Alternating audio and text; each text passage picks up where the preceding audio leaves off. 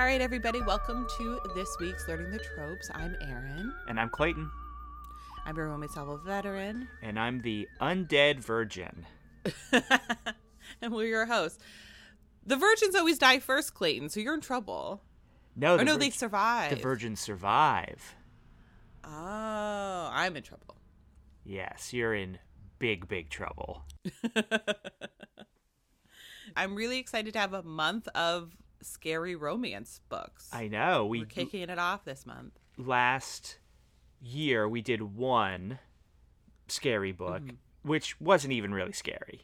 Here's how simpatico we are with our with our listeners is I was looking for, you know, scary books to read, and people really showed up and out of the blue were emailing me like, hey, in case you're looking for a scary book, here's one that I really like. And I'm like, you people, I love you. Make my job so easy. Um, suggesting amazing books. Um, but before we get started with that, I know we said that it was going to be an occasional thing, us, you know, reading reviews, but then you guys keep writing really nice and great ones. So we're just going to keep doing it. Gene Fence gave us a review on Apple Podcasts that said, such a joy. I started listening to this podcast one month ago and I'm loving it. I've been a romance reader for over ten years, and I have a few favorite authors. Lisa Kleypas is, and always will be, in my opinion, the best of the best. I love hearing your takes on such a wide range of subgenres in the world of romance, and it has introduced me to new books and authors to explore. Thank you for bringing joy and entertainment to my daily commute, and thank you for highlighting that consent is sexy. We really appreciate when you guys take the time to write those reviews. It's how people find us. I know it's like every podcast asks for it, um, but that's kind of why. Yeah, there's a reason why we all ask. You know, sometimes you guys ask about Patreons, and it's like the thing you could do that really helps us the most is to just write a review. Hey everybody, it's Kelly, host of Boobies and Newbies, part of the Frolic Podcast Network. Every episode, I invite a romance reading newbie to read and review their very first romance novel, alongside me, a self-proclaimed romance novel addict. We're talking everything from bisexual pegging. We need more pegging on T V. We need it in books. We need it in real life. We need to talk about it. To the deepest intricacies of relationships. It really is like we're fighting for us. Yes. Like we're, let's fight. That's beautiful. We cover it all. Find and follow us on social media at Boobies Podcast and catch up on previous episodes on your favorite podcast streaming platform. The book that we read this month was a recommendation um, from Cecilia Valdez. She emailed us. So you can always email us at learning the tropes podcast at gmail dot com with any recommendations. Um, this weekend, I went through and I replied to everybody I could find. But if I haven't replied to your email, just send it again. Let me know. I'm I'm I really love when you guys write to us, and it, you guys are all so kind and so funny and have such interesting takes, and I really appreciate it. So um, learning the tropes podcast at gmail dot com is how you get a hold of us. Um, and like I said, so Cecilia uh, wrote, uh, if you're still looking for an October book, I recommend The Widow of Rose House by Diana Biller. It takes place in eighteen seventy-five New York and has ghosts, a crumbling haunted house, excellent banter, and chemistry between Sam and Alva. He's a gorgeous six foot four genius scientist, inventor with golden retriever energy and a big giant heart, swoon, and she is a scandalous widow returning to New York to get back her life. She's very reserved and guarded, and with good reasons, but also super strong and determined to move forward on her own. This book has terrible parents, horrible husbands, and in-laws, and so much more. Anyway, I just want to say thank you for bringing some laughter and positivity to my ears every week. So, Cecilia, your email came at exactly the right time. I was looking for a new spooky book, and that's what we did this week. We read The Widow of Rose House by Diana Biller, and let's go ahead and let's judge this cover. Like the cover, doesn't look like a romance. I think this is possibly one of the most beautiful covers I've seen. I am like truly mesmerized by it. She's wearing like a velvet uh, coat over a big dark skirt that's black. And this cover does a great job because it's also, it's like there are things from the book like him loving her in red, she's wearing red, the key, all these little symbols, gorgeous. I agree. It is not, it, it's not a romance cover, to the point where I was talking to a friend yesterday and she was like, oh, so you guys aren't reading romance this week? And I was like, no, we are. And she's like, that's not just like fiction. And I was like, no, it was like a normal romance. And she was surprised. So that's the trade-off. I, I think it's, it, it just brings up an interesting conversation about what makes a romance a romance from the cover. I think mm-hmm. we we never want to put romance in a box, but there's so many boxes that romance seems to get stuck in. And one of them is, what is a cover? What's a romance cover?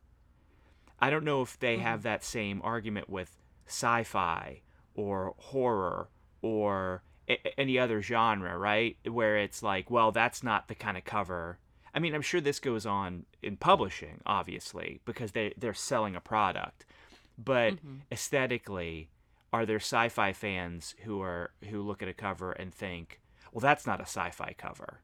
This, to me, isn't a romance cover because there's no... You know, uh, you know, it, it, there's there's no uh, models on the front that are showing pecs or, you know, showing cleavage or things like that. Is that why I think it's not romance? It's very interesting. Like, am I perpetuating something that I shouldn't be by saying these things? Right. And I because I'm just thinking, like, obviously I'm a romance fan. So I would be looking for this in a in a bookstore. And it looks like it says only love can light up the dark as like the tagline. Small.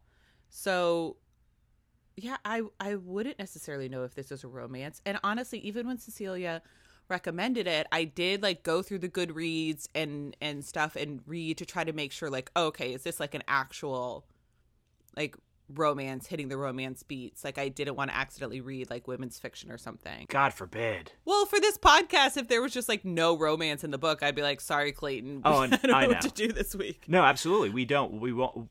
I mean, it's not like we wouldn't want to read it. It's just it would be a bummer for the show. Yeah.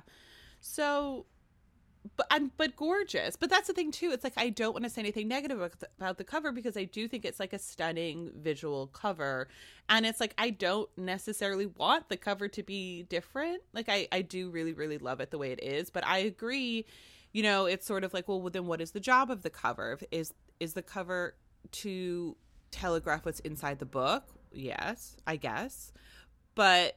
And this does do that because there are so many elements of the story that are represented in this cover in a really beautiful way. But it's it's not representing the big theme of the book, which obviously as a romance novel is that it's romance.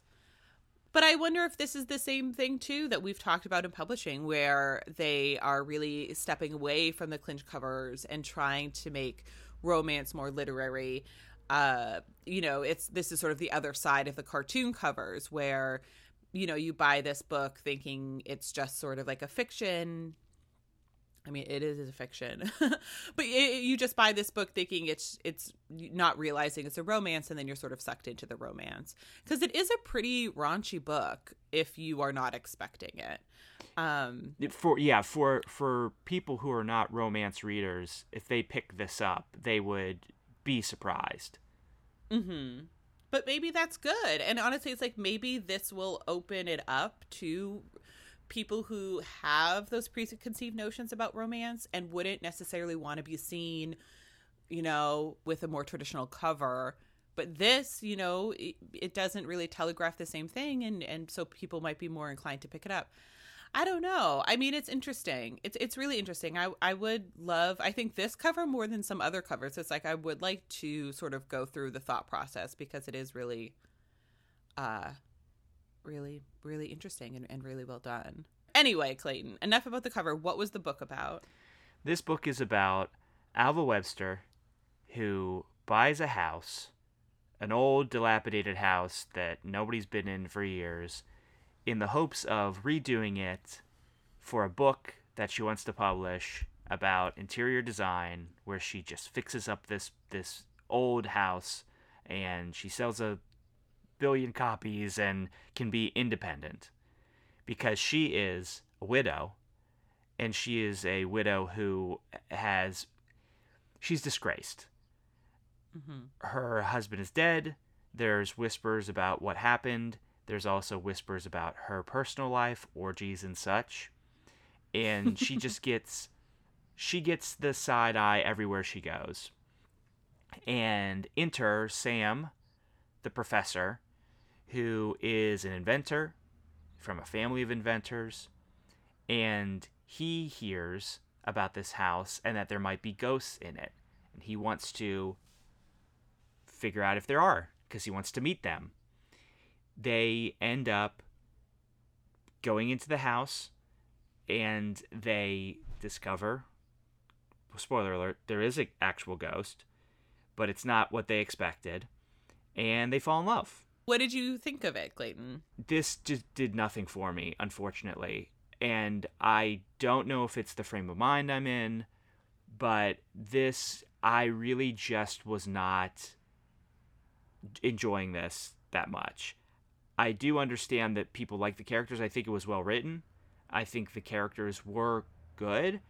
I think one of the things that maybe dampened this for me a lot was that we had a very similar trajectory with the heroine in the last book we read, where she had a bad experience previously with a mm-hmm. boyfriend in the last book, this being a husband.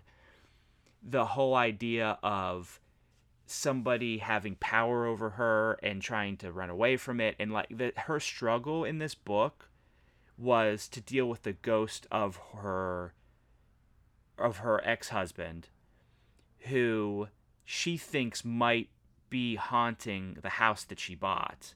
So it becomes a literal, what if you were haunted by a person who was abusive to you and died and then came back, which is an interesting concept. It's a little on the nose, but I think that was the thing, is that not that I don't understand and sympathize with her plight, but after last we- last week's book, it felt so redundant. I wanted a different story.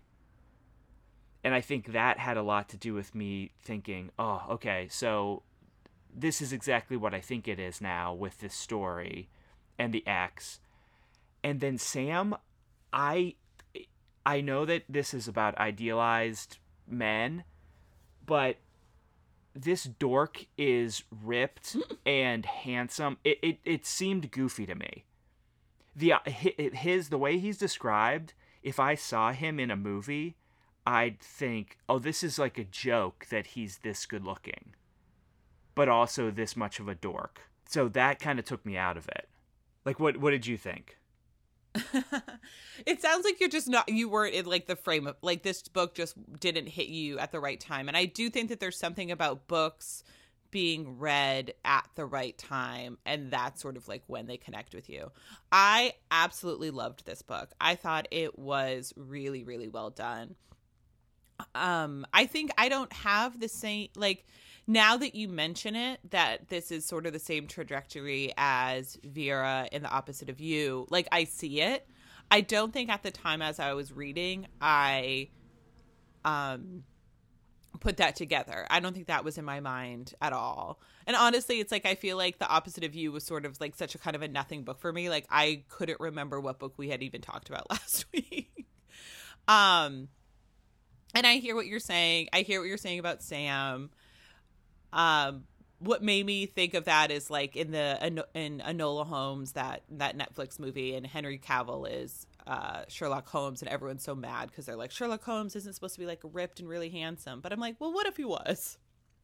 Yeah, like, I mean, I think that I think that does bring bring you out of it, because it's it's yeah. a little goofy. Like, where would he be? Where would this guy be lifting weights back in the, you know, back then? Like, why is he so ripped? What did he, what does he do to be so ripped and buff? I don't know. I think he's just like in his twenties. So he just is like, I think that's just kind of like his build.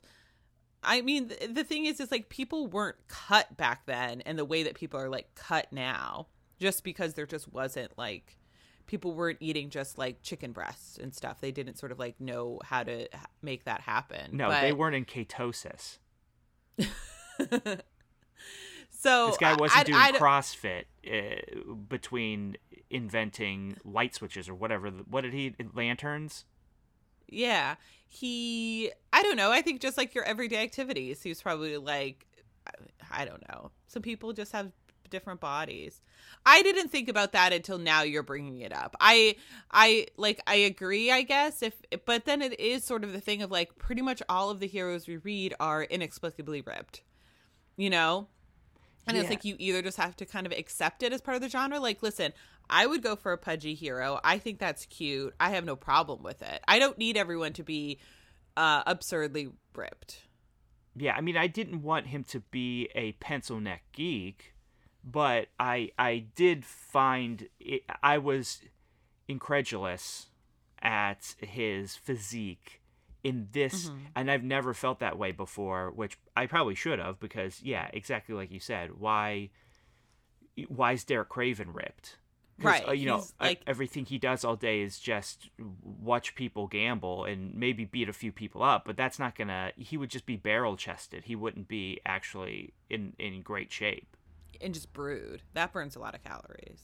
I guess, yeah. Brooding, brooding, vacuuming, these kind of things. They burn a lot more calories than you expect. And well, and I think for me too about the book is like I love the Gilded Age, and this. Diana Biller, the author, did a lot of research. You can tell there's a lot of like sort of winks and nods to anyone who is familiar with the period, which I really liked. Her being named Alva specifically. Um, and I thought it was really interesting. I think the Gilded Age is a really interesting time. Um, and the idea that this family of inventors would also be interested and believing in ghosts is also something that's very like period. People believed in ghosts. A lot of that was because people were being uh low-key exposed to like hallucinogenic gas all the time, so that is what happened. But I think um is that why you believe in ghosts? Oh yeah, all the ga- gas I sniff. Yeah, I believe in ghosts because I've seen ghosts and we've talked about it, and I was breathing clean air at the time.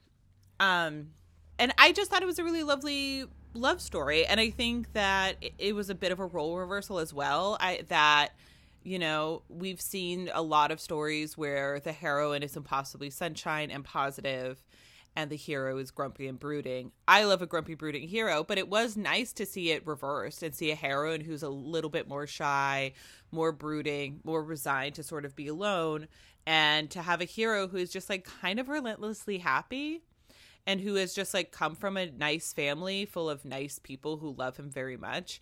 And there's something to that. I think it's like, I can't do one more hero who is in the foster care system. Yeah. It's just lazy. I don't, at this stage, I just feel like it's lazy, and it's it's it's shorthand for something. And I don't know, the foster care system is like a bigger structural issue that I'm fine to talk about, but not really in romance. And so um, just not as much as it is. I just I think if it was yeah. occasional, it would obviously not bump you. Right. But I feel like it's the sort of thing where it's like, well, we need a reason why this guy's broody. He was in the foster care system. If it, if it's a contemporary.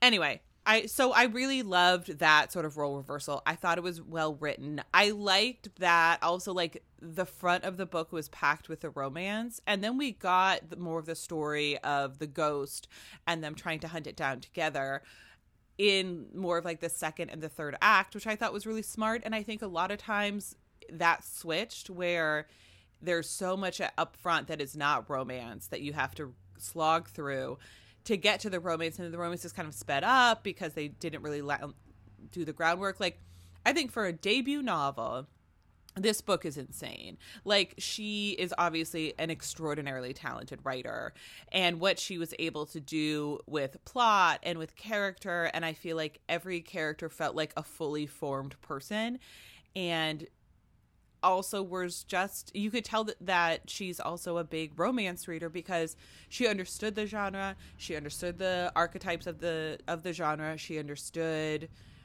who people should be in situations, and then she took all that and she just spun it slightly to make it a little bit more interesting, to make it a little bit more fresh.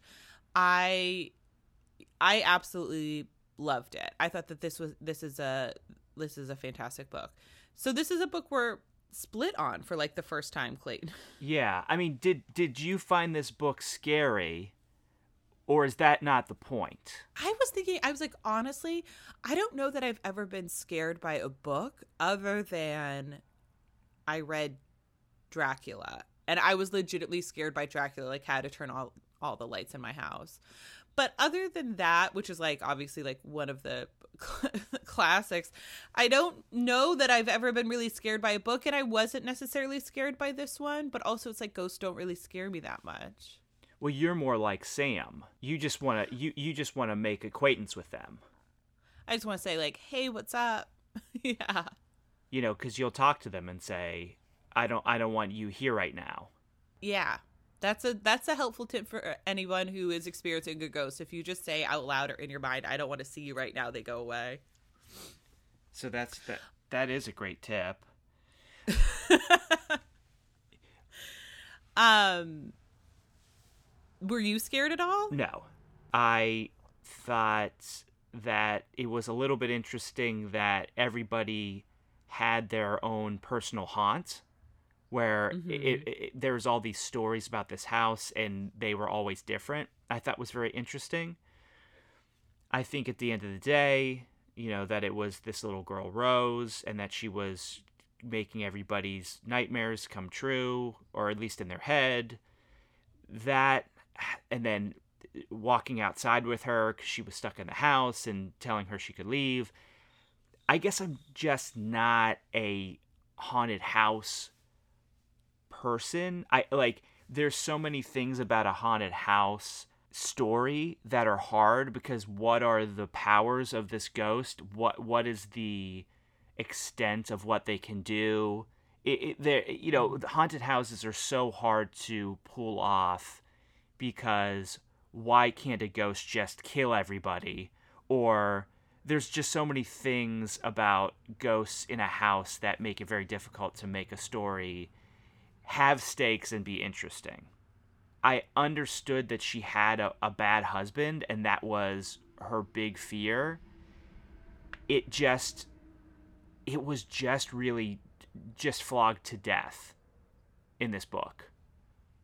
And I get it. It's it's a I understand the fear, and I understand why she would she would be afraid of him. Alan has a twin brother that comes and says, "You're gonna pay me six hundred bucks every month, or I go to the papers and tell them all this crazy shit."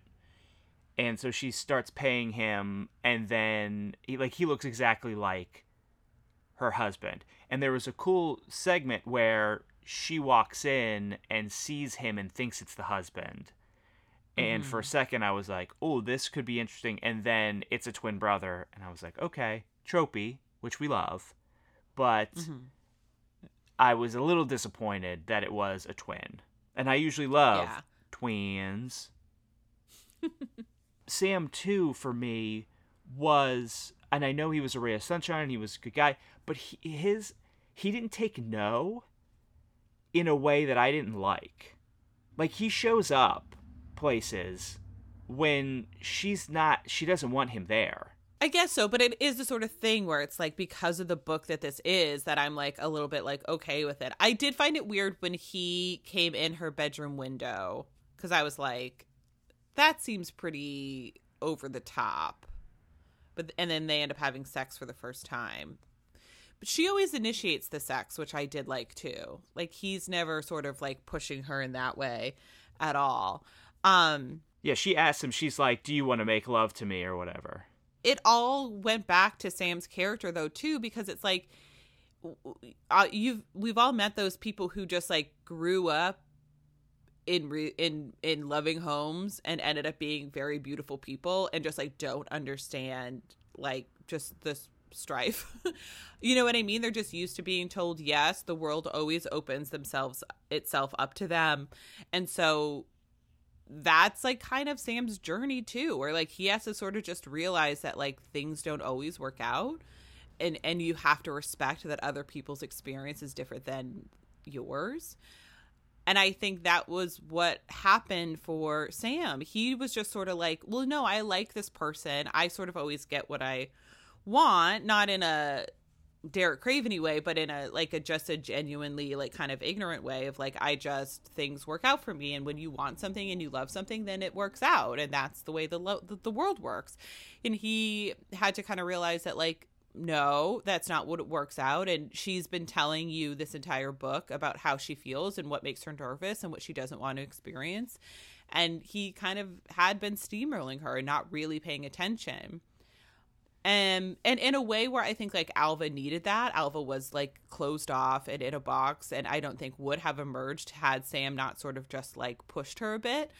But he did need to sort of realize what he was doing and what it was doing to her. He couldn't deal with the fact that he didn't get what he wanted, or that this wasn't going to be he it it it might not be the love that he he thought it could be. But then at the end, they do get together because he goes in and saves her. Right, because she has a special connection to the ghost, where the ghost is able to sort of like take over her being and sort of show her things.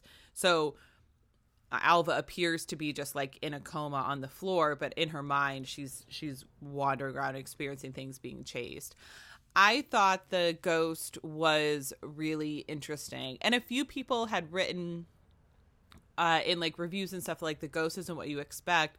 So I kept expecting it to not be a ghost, for it to somehow be Alfred or somehow be a live person. And it wasn't. It was this, it was this person who had lived in the house when she was a child and then was sent to an asylum and, and died in the asylum. Came back to the house, I guess. Yeah, well, I, I, I get that it's like you would want to go back to the place where you have your happiest memories. And so then she just was there and just felt kind of like trapped. Um, I thought it was interesting. Her name was Mary Rose. And then famously, the Kennedys have a sister, Rosemary, who they put in an asylum when she was a teen because she was too um, promiscuous, overtly sexual. Yeah. Yeah. And then they let her die there and never visited her. So, you know. Good New England Catholics.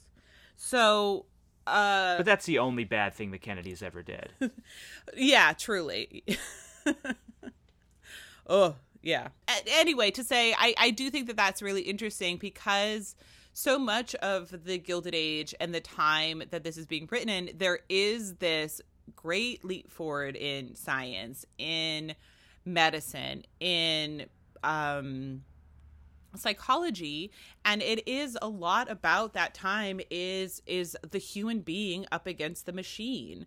And I think this is showing a little bit like this human being, this this young woman up against sort of like the like the machine of society and all that, and just sort of being locked away and being forgotten, which is also an experience that Alva has growing up, where her parents have her and are pretty cruel to her um in a in a neglectful way, um and so I it makes sense to me also why the ghost would have such a strong connection to Alva in a way that the ghost doesn't really have a strong connection to to Sam or to even the laborers who come into the house. It's not like anything really bad happens. They kind of like see something, and but nothing crazy. So um I thought that was interesting because I think sometimes in these ghost stories, there's a character who has a connection to a ghost, and you're just sort of like, but why you over someone else?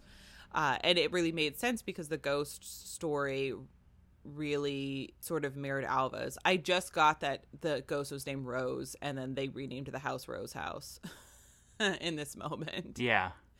That makes sense.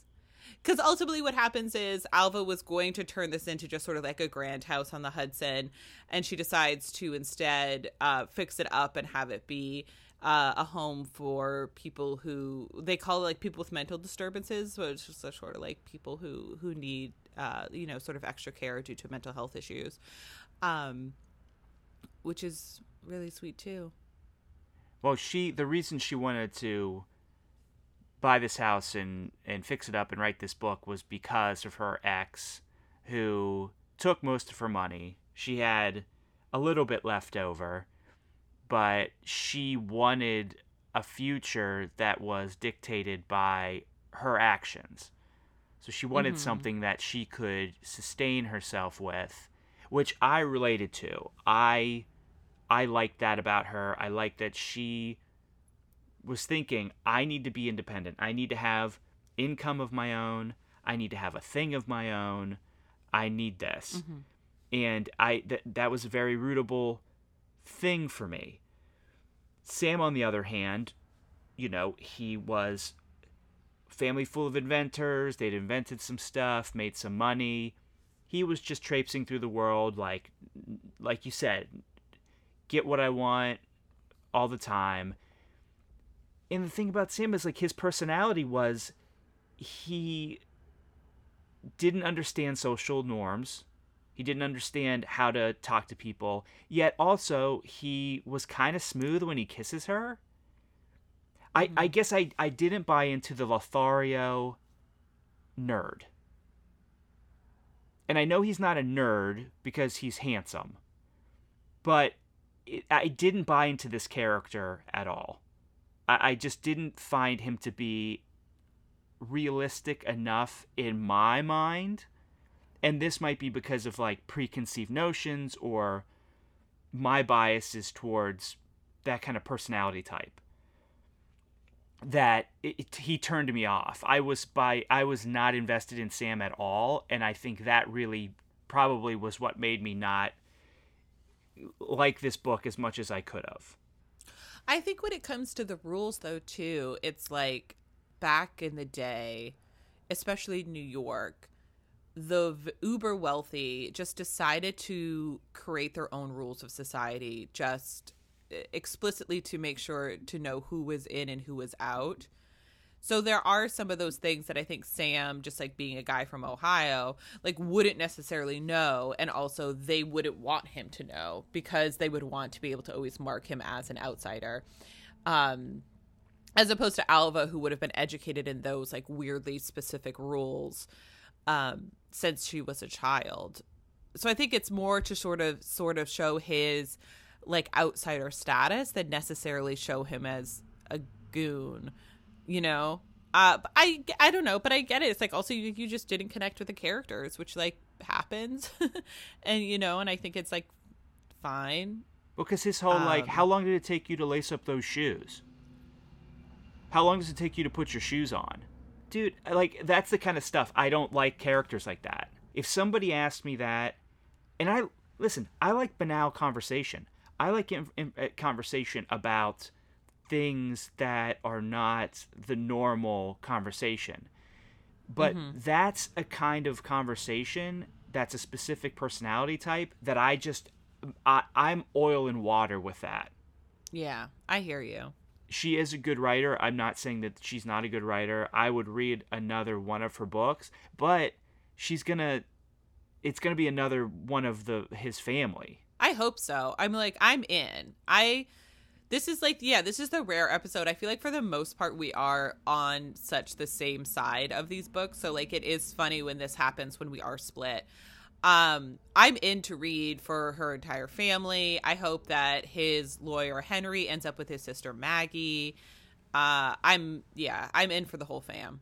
I mean, this might make me need to investigate my bias towards certain personality types. I think my thing too is like my brother is an inventor. Like since he was a kid, he like took apart. What did he take apart? I don't know. He always had like weird like screws and things in his room, and he like built a fan when he was a kid, and he would build tons of things. And like I think I'm just have been around that mind before, and so in seeing Sam, it wasn't like this is absurd. It was more sort of like. Uh, you know, I I know this person, like, like you know, like he's within my family. My brother is granted not six five and incredibly cut. He's, I don't know how tall he is. Um, he ain't six five. He's not six five. I mean, I think he's like five eleven probably. I don't know. Uh, maybe not. E- anyway. Well, you thought um, I you were taller than me, so we're not taking... We're not taking into account your ability to measure someone's height. Anyway, um, yeah, to say that then when it comes to Sam, it's like, I don't know. I've been around that personality before. And like, listen, they're exhausting. And talking to my brother can be truly exhausting sometimes because he is just constantly working problems in his mind. And so sometimes you're just like, I don't want to talk about this problem, or this, I don't view this as a problem. I don't view this as something that needs improvement, but he can't help himself. And so that's how he's thinking. And he's thinking, he's thinking, how can I improve this? How can I improve this? Oh, this is wrong. Well, how can I make it right? And I think I liked that about Sam, that his brain went there. So when he was like, oh, the, this shoe, this is inefficient. How can I make this efficient? Or, you know, the morning after they have sex for the first time, the maid comes in and drops the tray. And he's like, well, it seems silly that it was so easy for you to drop the tray. Like, how do we make that better? I've just been around those people, and I love some of those people. And so it's like, you know, I don't have the same thing that you do. But I get it, because we've definitely read characters and books that are just like my personality type that I hate the most. And that it is impossible to keep reading the book or care or want that person to succeed. Like, I get it. Yeah, people deserve love, uh, but I don't want to hear about it sometimes. um, very good. Uh, I do. Diana Biller, if you're listening, you know, I'll read every book you write. I have, I'm a, I'm a big fan, and I think that this was a great book. I think if you're listening and you're on the fence, read the book. Maybe you'll really like it. Maybe you'll be on Clayton's side. Let us know uh, which way you fall. But um, let's do oh, the most important question, which is, would you fuck them? No. No? Uh, I'd fuck them both into next week. Yeah, they both sounded incredibly hot. No. I just don't have an interest. No, Sam would annoy you too much. You'd be like, can we just, and he would be like, no, but how can I make this more efficient for this? And you'd be like, fine, whatever, I'm leaving. Yeah. Um, I mean, Alva sounded really beautiful and fun. Um, fun? When she was with Sam, like, I think it's like she was incredibly repressed. She grew up in a very repressed society. She grew up in a society where it's like her parents were cruel to her. And her husband was cruel to her. And she really had a very small experience and had a very small personality. And, you know, she, before her husband dies, they separate, and she mo- moves to Montmartre. And she has a... Wait, what? She, she moves to Montmartre, the uh, area in Paris. Whatever, where all the where all the artists are, and she starts a life and becomes friends with people who live around her, and it seems like she's having a good, like a, a good time and good old fashioned orgy. With, well, when she's with Sam too, like he pulls out what I think is her true personality, which is like little cheeky and funny and clever, um, and so.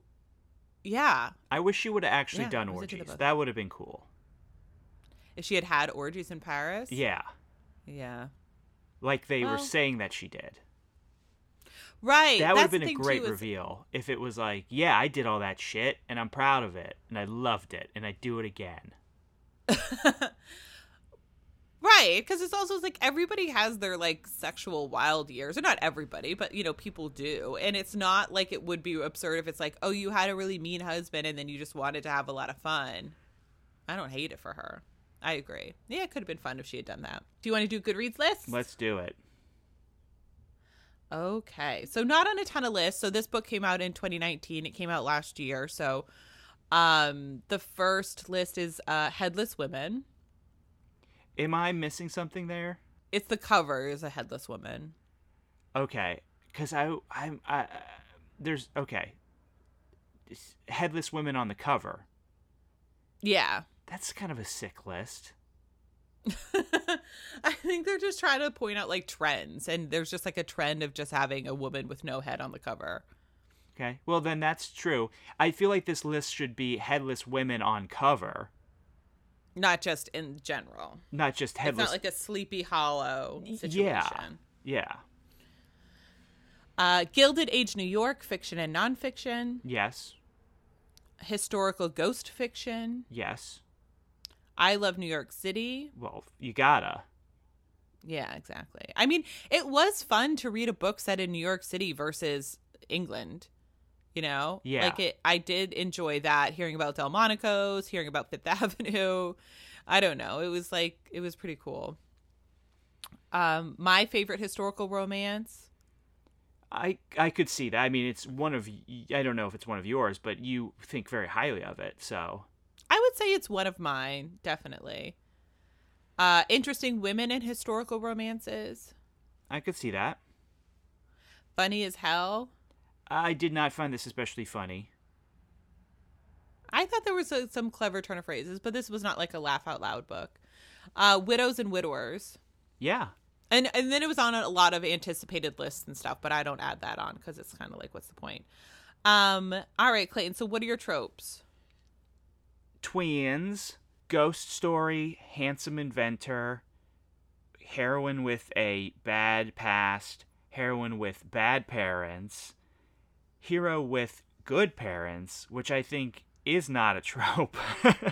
It's so rare for anybody to have good parents in any mm-hmm. of these books, or like both both hero and heroine I don't think will ever have good parents. No, it's not just like two people from healthy families. Well, I think the thing is too, it's like when it's England and everyone's a freaking duke or a marquess or something like that, it's like the father needs to be dead or they're not a duke, you know? Yeah. Blackmail, nerdgasm. I'm sure somebody would call this a nerdgasm. I, yeah, it's so funny. I didn't even really think of him as a nerd, but yeah, I guess so. Well, Aaron, what are your tropes?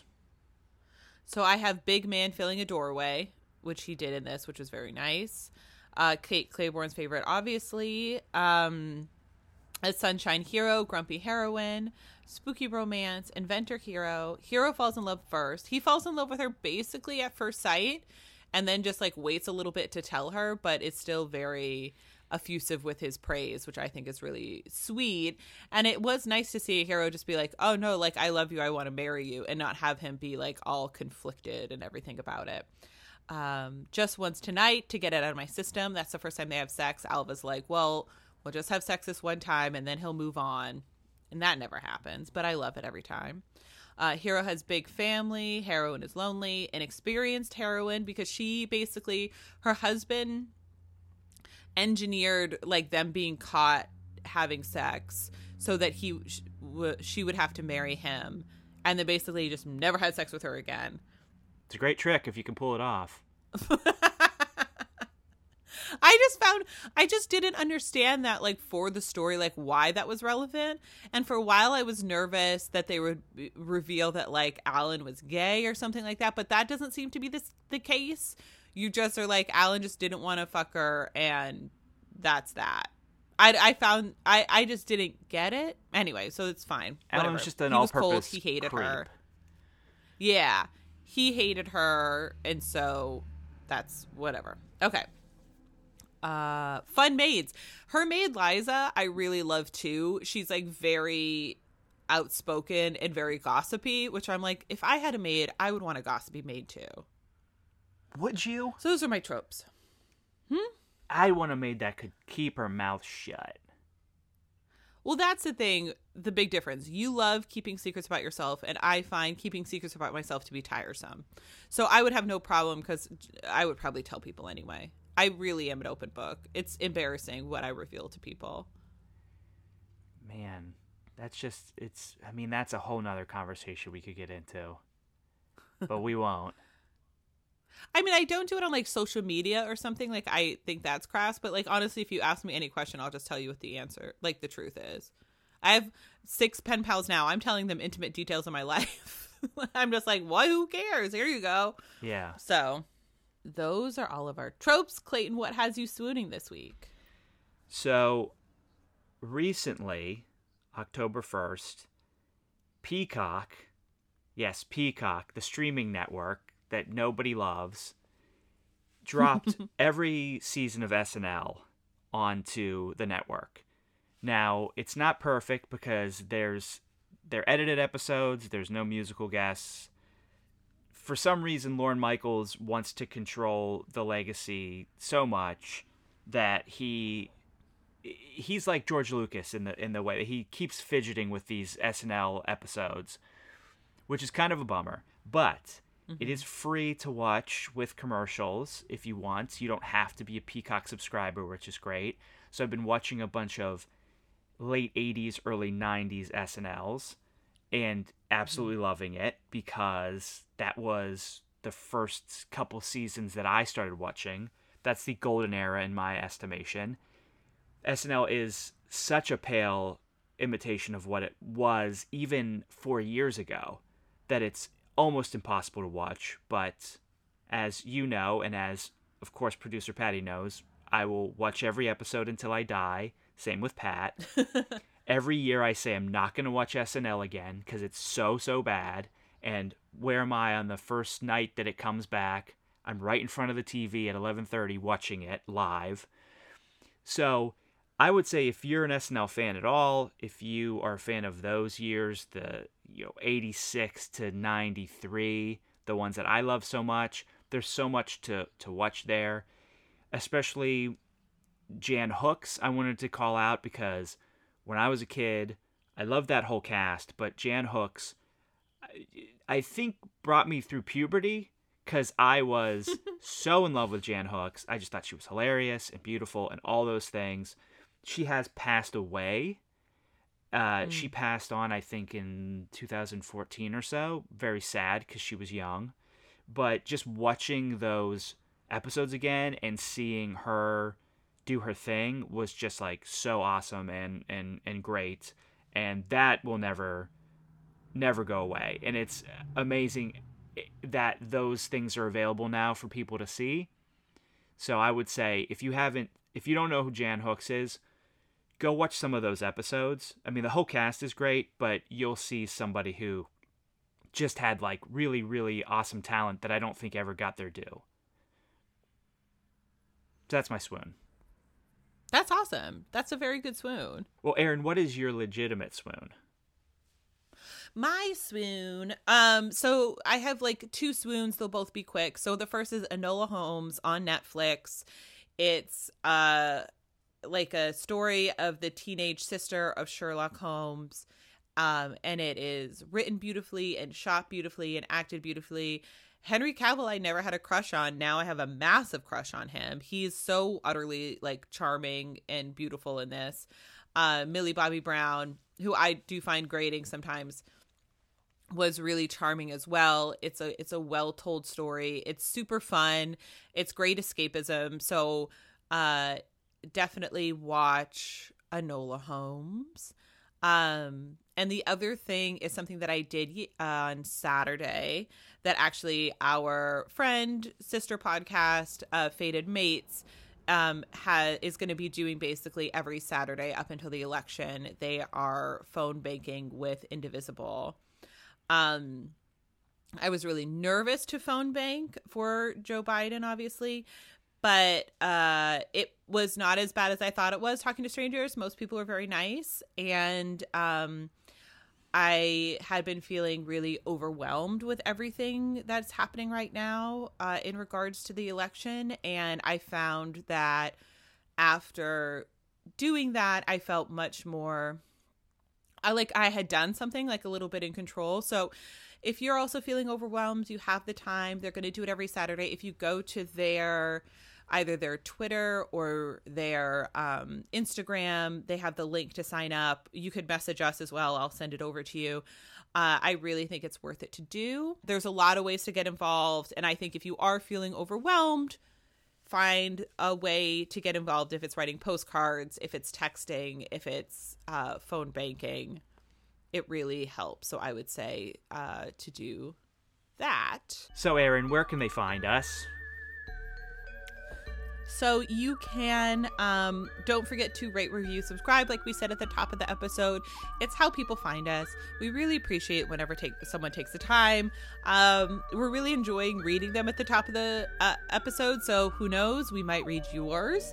Um, if you have suggestions, if you want to have notes for us, I don't know, just want to say hi, you can email us at learning the tropes podcast at gmail dot com.